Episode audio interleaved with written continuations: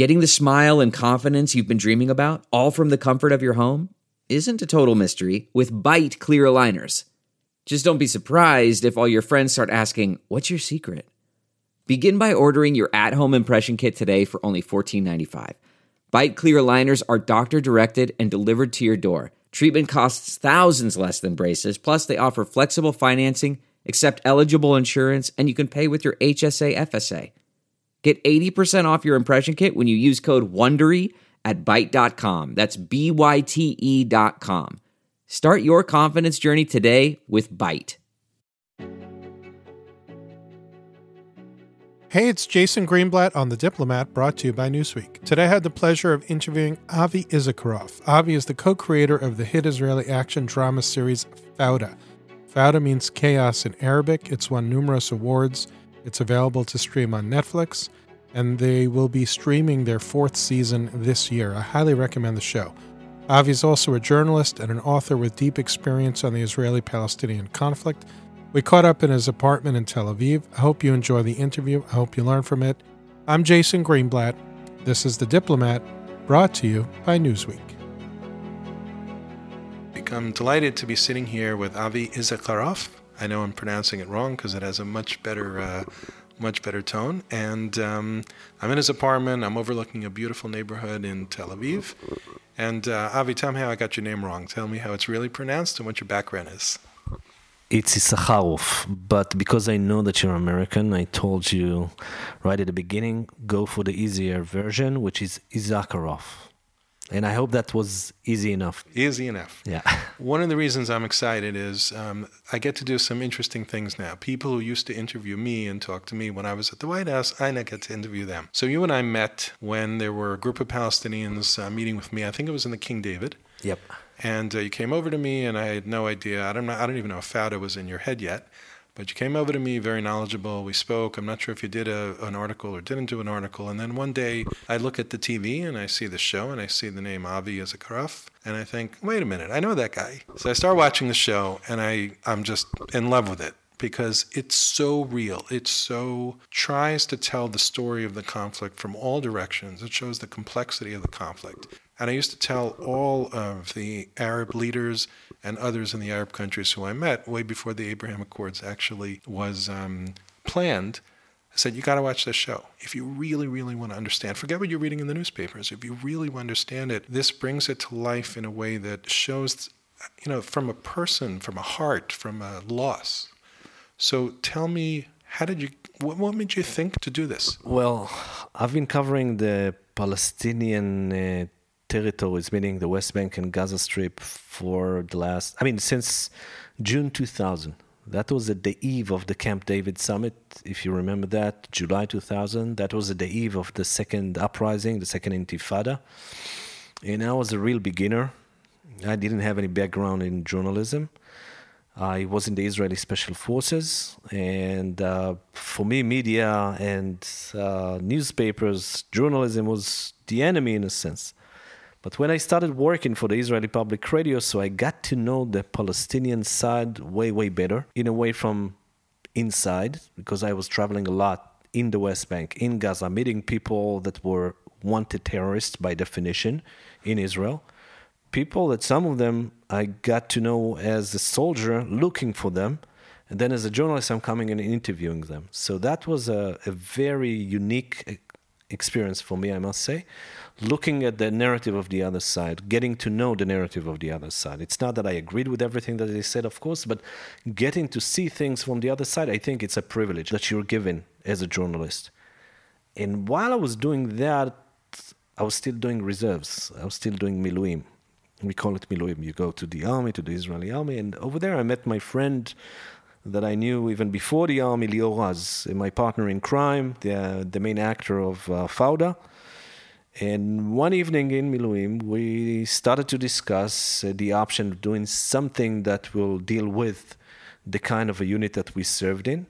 And at the same time, we'll also discuss the situation on the Palestinian side, meaning it's not going to be only from the point of view of the Israeli undercover soldiers, but it's also going to be from the Palestinian perspective. And this is what made us start with this project.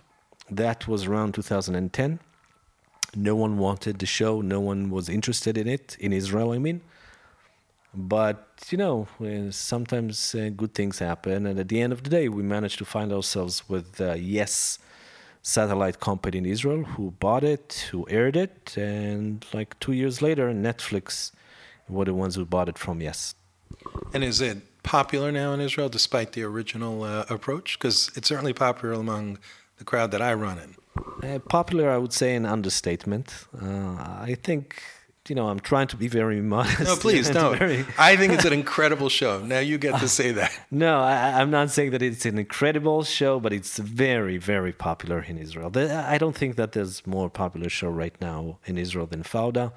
Uh, and you see that again. You know, I saw a TV show that someone telling someone you didn't you, you watch too much fauda. So it's a kind of it became part of the language. It became part of the the culture almost you know. Everything that is being made by the show or through the show it gets time on air on the tv on the radio whatever. You know the fact that we did an agreement a business agreement with some pro- producers in the us took it to the headlines. Like it was about the pandemic, it was about COVID, about Iran, and then Fauda. It was well, well deserved. And, and I'll be honest, when I watched, let's say, the first two episodes, I then had to stop because it was so stressful for me because I wasn't doing what you did and what you did to protect the state of Israel and all the work that you did. But it felt a little bit too personal because these were people that I was meeting and trying to help bring together. The scene of the wedding, that is how I sell the show. I say it shows just how difficult everybody's life is. You know, you have the Israelis who have to go in because they have the opportunity to catch this terrible terrorists, but then you have the collateral damage. So it's very well done. And, I, and I'll say that, I, I don't know, I guess it's been around, the, the show has been around a while, so I'm not going to do a spoiler alert, but for anyone who hasn't seen it, close your ears for just a moment. To me, one of the most sad scenes was when, is it Shirin, is that her name, the doctor, the Palestinian female doctor? When she killed herself. Um, this is a woman who, you know, just wanted a normal life. She was a professional. She actually got to escape the situation that she was in, and yet she found it necessary to take her own life. And I think how you captured all that is remarkable. I heard this story, I don't know if it's true, that once or more than once, Hamas may call you and critique your work. Is that true? No, I've been in touch with Hamas leaders for quite many years. I visited them in their offices, in their houses. I saw them in some personal moments. I saw them in some public moments. I remember myself, uh, and they probably don't like to, to hear this story again, but they tend to forget that they were in touch with Israeli journalists, even on the record, not off the record. So I, I have a great photo with Ismail Haniyeh from his office in 2007, if I'm not wrong. I visited the house of Mahmoud al Zahar after Israel assassinated two of his sons. And I remember myself reaching to his I've met, of course, Sheikh Ahmad Yassin, the founder of Hamas, in his house. And I remember myself sitting with Sheikh Ahmad Yassin. He described to me that, you know, one day there was going to be one Palestinian state, state from the river of Jordan to the Mediterranean. And I asked him, what's going to happen with the Jews that are living here? And he said that they will go back to their states. But I said, like, listen, my family came here around 1900 or even before. I mean, my father's side came on the 19th century. And he said, so in that case, you're going to be citizens. And I said, what do you mean citizens? Palestinian citizens? He said, yes, of course. What do you want to be, American citizens?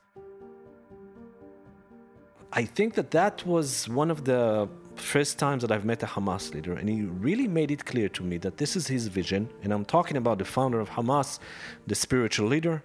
And then later on, you see more and more of that. You know, when I got to Mahmoud al Zahar's house, I knocked on his door, and I came as the, the Israeli public radio correspondent in 2005, at the end of 2005, right before the elections for the parliament. And I knocked on the door, and he opened the door. And even before I entered the, the house, he said, and I'll say it in Arabic and I'll translate. Inta mukhabarat, meaning you are Israeli intelligence or Shin Bet. And I looked at him kind of surprised and he said, Kaman Tajer el Bandura fi huwa dabit. Meaning, even the, the man who sells tomatoes in the market in Israel works for your muhabarat, for your intelligence. So I felt relieved because it's not only me, it's all of us Israelis, even the guy who sells tomatoes in the, in the market in Israel. That was his point of view. And then we sat and drank tea, and I asked him what will happen if Hamas will win the elections. That happened a month later. But he said, we can consider to do some kind of business about electricity, about water, about this. And I, it was on record, just like that, on his voice in English. So no one can make a mistake or you didn't translate it right or whatever. He speaks fluent English. And then I aired it in the Israeli public radio. And a few hours later, he said, he came and said, Avi Issacharoff is a liar. Just like that. In BBC in Arabic. And I remember that a BBC correspondent called me and he said, Is this true? Are you? And I, I let him listen to the recording. And for Mahmoud Zahar, there's a parallel reality, and this is Hamas. People do not understand that, that, but they do not care for their people. They would sacrifice all their people. They are talking about the siege over Gaza. The siege over Gaza, the siege over Gaza can be removed just like that in a day. In a day. If they would stop using rockets, explosives, weapons against the state of Israel, there's not going to be a siege over Gaza. So I get accused, or I was accused in my time in government, of being Bibi Netanyahu's mouthpiece, the right's mouthpiece. And I used to say that all the time. You know, could Israel do better? Sure, if Israel felt secure, they could help the situation a little bit. But to me, Gaza, the two million or so Palestinians who are living there, are under the iron fist of Hamas. I didn't know, and I want to ask you this question whether Hamas really cares about them. It sounds like they don't. And if that's the case, what's all this talk about a so called two state solution and this and that? If we can't solve the Gaza problem because of Hamas, how do you solve the Israeli Palestinian conflict? Where do you go from here? And that's the billion dollar question. I don't think that anyone has a good answer for that, especially now. You know, I think that the closest attempt was during Ehud Olmert's term in September 2008 when he came with this uh, offer to Mahmoud Abbas, who didn't respond immediately. And I can understand why. I mean, Olmert was on the verge of uh, resigning. Five days after he showed uh, Abbas the map, the map that Israel supposedly is willing to withdraw to, he resigned, and people forget that. And he had some warnings from Ehud Barak and Tzipi Livni that were telling him, don't do that. Since then, we haven't seen a real attempt by the Israeli government. And I'm not saying that there was a Palestinian partner for that. I do think that Mahmoud Abbas was a partner till a few years ago. But today, or in the last few years, he has done every possible mistake on the internal Palestinian side, I'm talking. And he's irrelevant. Today, he's irrelevant. So, do you ask me about today? Today, it's a mission impossible to solve the Palestinian Israeli conflict. I think that 10 years ago it was possible. I think that 10 years ago we could have reached some kind of a resolution or some kind of an agreement regarding the West Bank and the West Bank only. And people that think that we could solve Gaza, either they lie or they do not understand. Gaza is an unsolvable case right now. Gaza, all the time that Hamas is in control, you cannot do anything over there. And more than that, I would tell you, if there were true negotiations for peace between the Palestinian Authority and Israel, and it would go and proceed to some kind of a point in which, you know, God forbid, you would see peace coming, you will see Hamas starting to shoot rockets like crazy. Why? In order to prevent peace. They don't have any interest in peace. They have an interest to keep the situation as it is.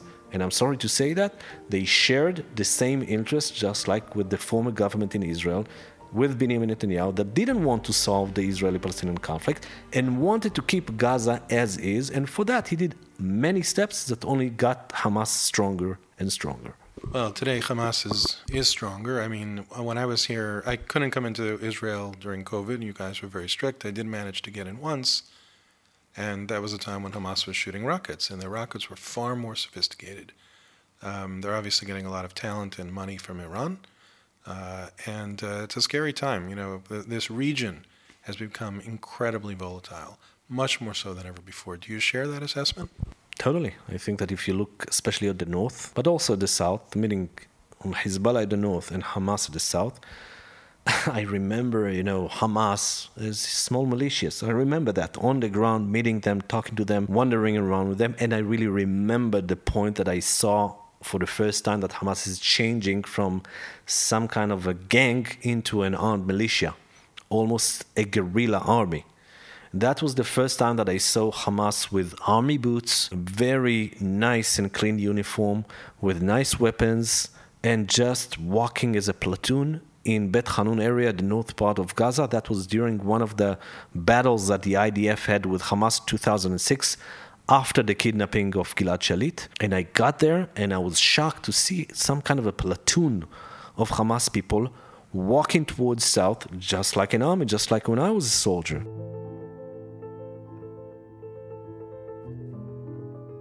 Now, this was like five months after they won the elections.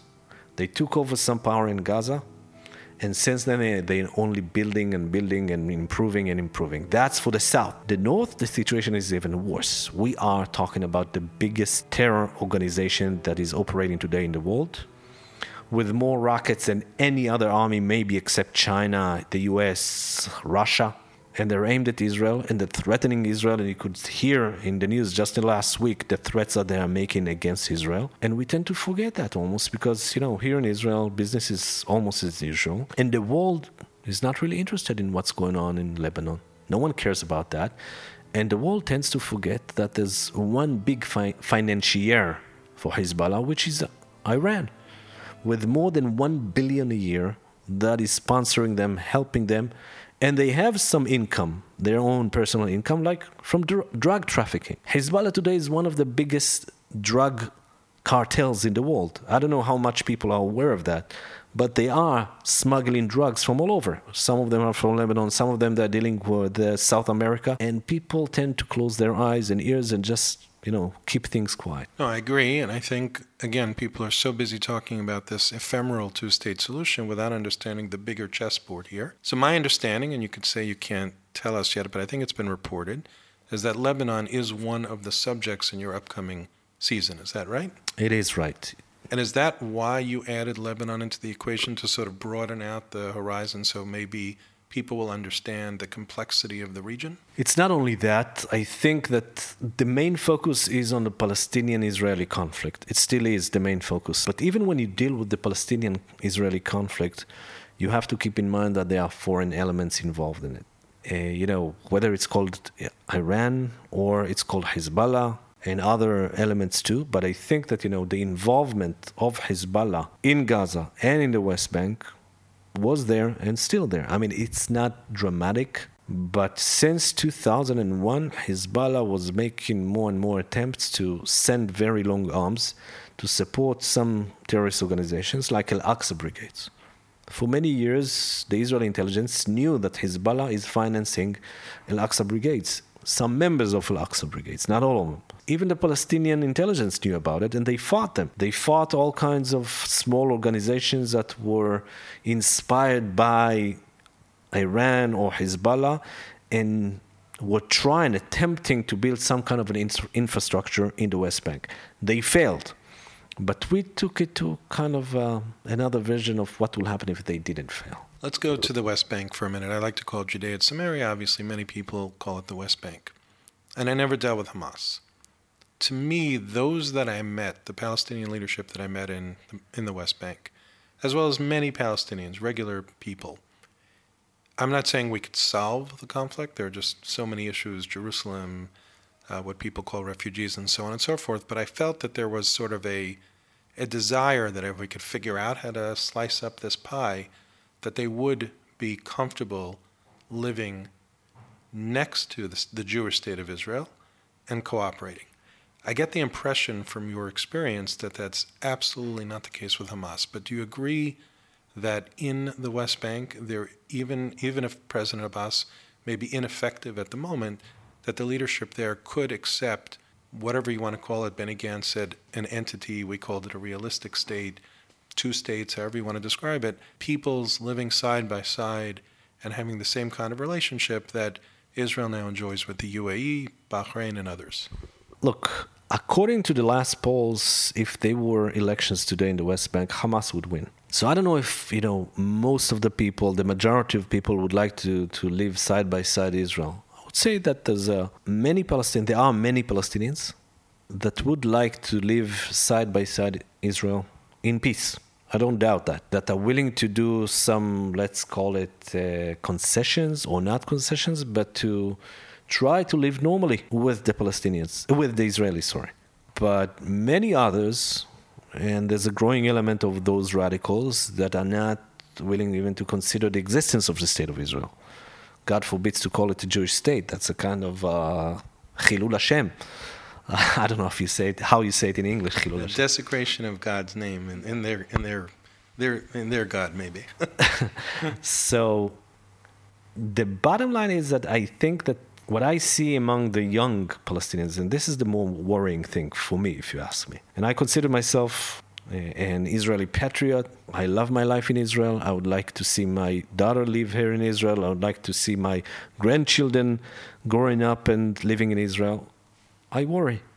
I worry that the Zionist dream is slowly, slowly, I wouldn't say disappear, but getting weaker. And why is that? Because, you know, you look at the Palestinians and you understand that, you know, around 2.8 million Palestinians living today in the West Bank, not including East Jerusalem. What is their horizon?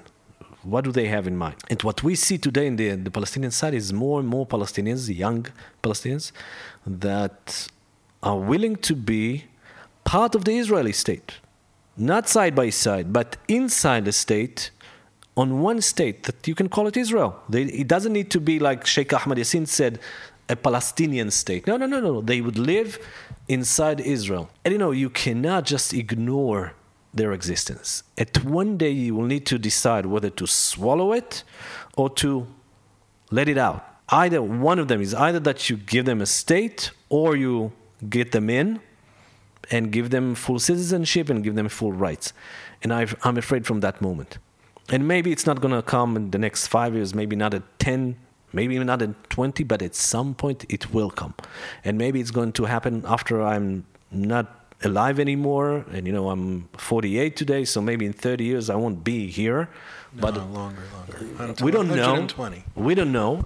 But I do think that it will, at the end of the day, knock on Israel's door and say, hey, there's 2.8 million Palestinians living here under another word that you know people do not like to say here, under occupation. And you need to solve this issue one way or the other. Sadly, I agree. There's no solutions. Um, let's talk about art imitating life and, and the young Palestinians, as you mentioned. I forget the character's name, the boxer in the most recent uh, season. What was his name? Bashar. So he went through a, in my eyes, if I'm if I watched it and remember it correctly, uh, quite a transformation. Right? I think he represented initially a young Palestinian with tremendous promise, good boxing career have, ahead of him, a boy in love, what I hoped was a promising future and then it just spiraled out of control. What what in your mind triggered that spiral? And if he were a real person, would he be unreachable at the point where the season ended, or do you think it, that could be turned around despite what he went through? I think that what we were trying to show about the character of Bashar is many other young Palestinians that are doing terrorist attacks, not because they hate Israelis, but because something happened to them on the personal level. And we wanted to show the connection, of course, to the hero, to the main character, Doron. And the minute that he was accused of being a collaborator, Amil, you can call it in Arabic, meaning a spy of the Israelis, that was over for him. From that moment on, you have two options to clean your family name, to clean your own name, or to be considered as a jasus, as a spy. And Bashar decided to go and to try to clean his family name. But I think that what Bashar was trying to do is just to present himself as a better person in front of his father, especially his father. Do you see hope for? I know you- you're clear. There's no hope in the near future potentially for the conflict to be resolved, and I can't argue with that, having studied and lived it and tried. But do you see hope, at least in the West Bank, for better lives, calmer?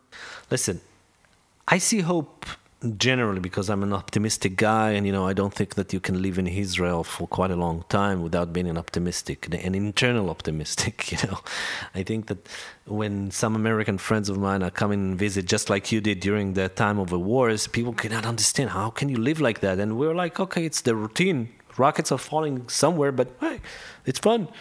You go out and drink some coffee on the streets of Tel Aviv, you hear the siren, you go to the shelter, and you go back to the coffee before it even got cold, okay?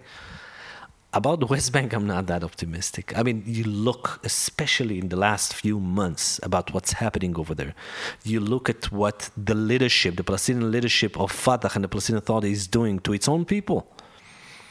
And it's like you can only hold your curly hair, and both of us do not suffer from too much hair. Hey, hey. and you cannot believe that this is what they're doing. You know, even now, playing with the leaders, playing with, you know, not appointing, but signaling that this is the guy that might be the successor of uh, Mahmoud Abbas, or you hear, you see the corruption, you see what is happening over there. You just it drives me nuts. Knowing the Palestinian reality is so good. You know, when you push someone like, and I'm sorry to say that because he was dealing a lot with Israel and even with the US, Hussein Sheikh, he's like the best example for how corrupt you can be on the economic issues, on even sexual harassment issues. And he's the one that Abbas is pushing to the front and, you know, signaling him as the maybe future successor. Are you crazy or what? and you can understand that you know in the day after it's going to be a mess. It's going to be fauda. It's going to be chaos. What's your dog's name? It's a very well trained dog. I might have to have you train my dog.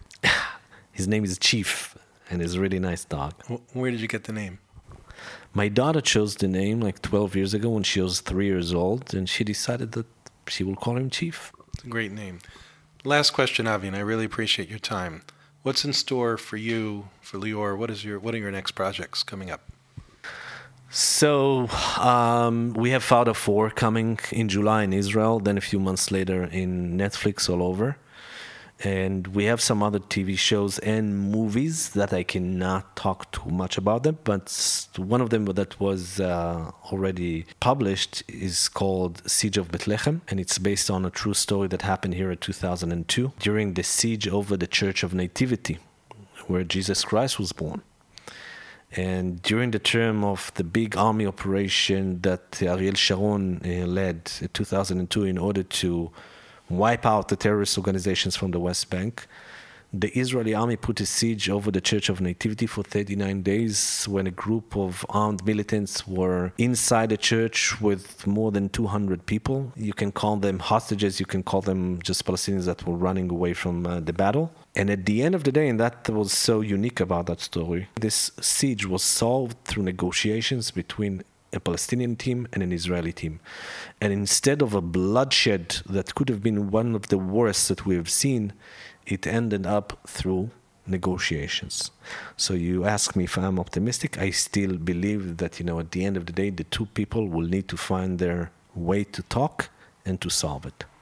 Look, I've witnessed lower level government employees, Israeli and Palestinian, in the room talking about day to day operations, water, electricity, whatever. They respect each other, they get along with each other, oh, they totally. talk the same language. It, it, it's great. But once you raise it up to a certain level, get stuck in politics and uh, really get stuck. Well, Avi Issacharoff? Issacharoff. Ah, Almost. Thank you. Thank you for your time. Thanks for welcoming me into your home. Good luck with all of your projects, and I hope you could get Netflix to release the next season earlier, at least in America. Yeah. Thank you very much. Leatrod. Hey, it's Jason Greenblatt on The Diplomat, brought to you by Newsweek. I really enjoyed speaking with Avi. He has a lot of experience and knowledge about the Israeli Palestinian conflict. Avi, together with Lior Raz, created what I consider a very important show, Fauda. If you haven't watched it, you should. It's uh, available to stream on Netflix. Avi's perspective is very interesting. I appreciate that he welcomed me into his home to chat about his life, about Fauda, about the Israeli Palestinian conflict and I enjoyed meeting his dog, Chief. We've had a lot of great guests on podcast. Please do scroll back and listen to anyone that you may have missed. Please do share it with your friends, family, and colleagues. By the way, if you're interested in the Israeli Palestinian conflict, the Middle East, do pre order my book. It's available on Amazon. Search my name, Jason Greenblatt, or search In the Path of Abraham. The book will be in print in June. And do follow me on Twitter at GreenblattJD. Thanks for listening. Until next time, I'm Jason Greenblatt. This is The Diplomat, brought to you by Newsweek. Look around. You can find cars like these on AutoTrader, like that car riding your tail. Or if you're tailgating right now, all those cars doubling as kitchens and living rooms are on AutoTrader too. Are you working out and listening to this ad at the same time? Well, multitasking pro, cars like the ones in the gym parking lot are for sale on AutoTrader. New cars, used cars, electric cars, maybe even flying cars. Okay, no flying cars, but as soon as they get invented, they'll be on AutoTrader. Just you wait. AutoTrader.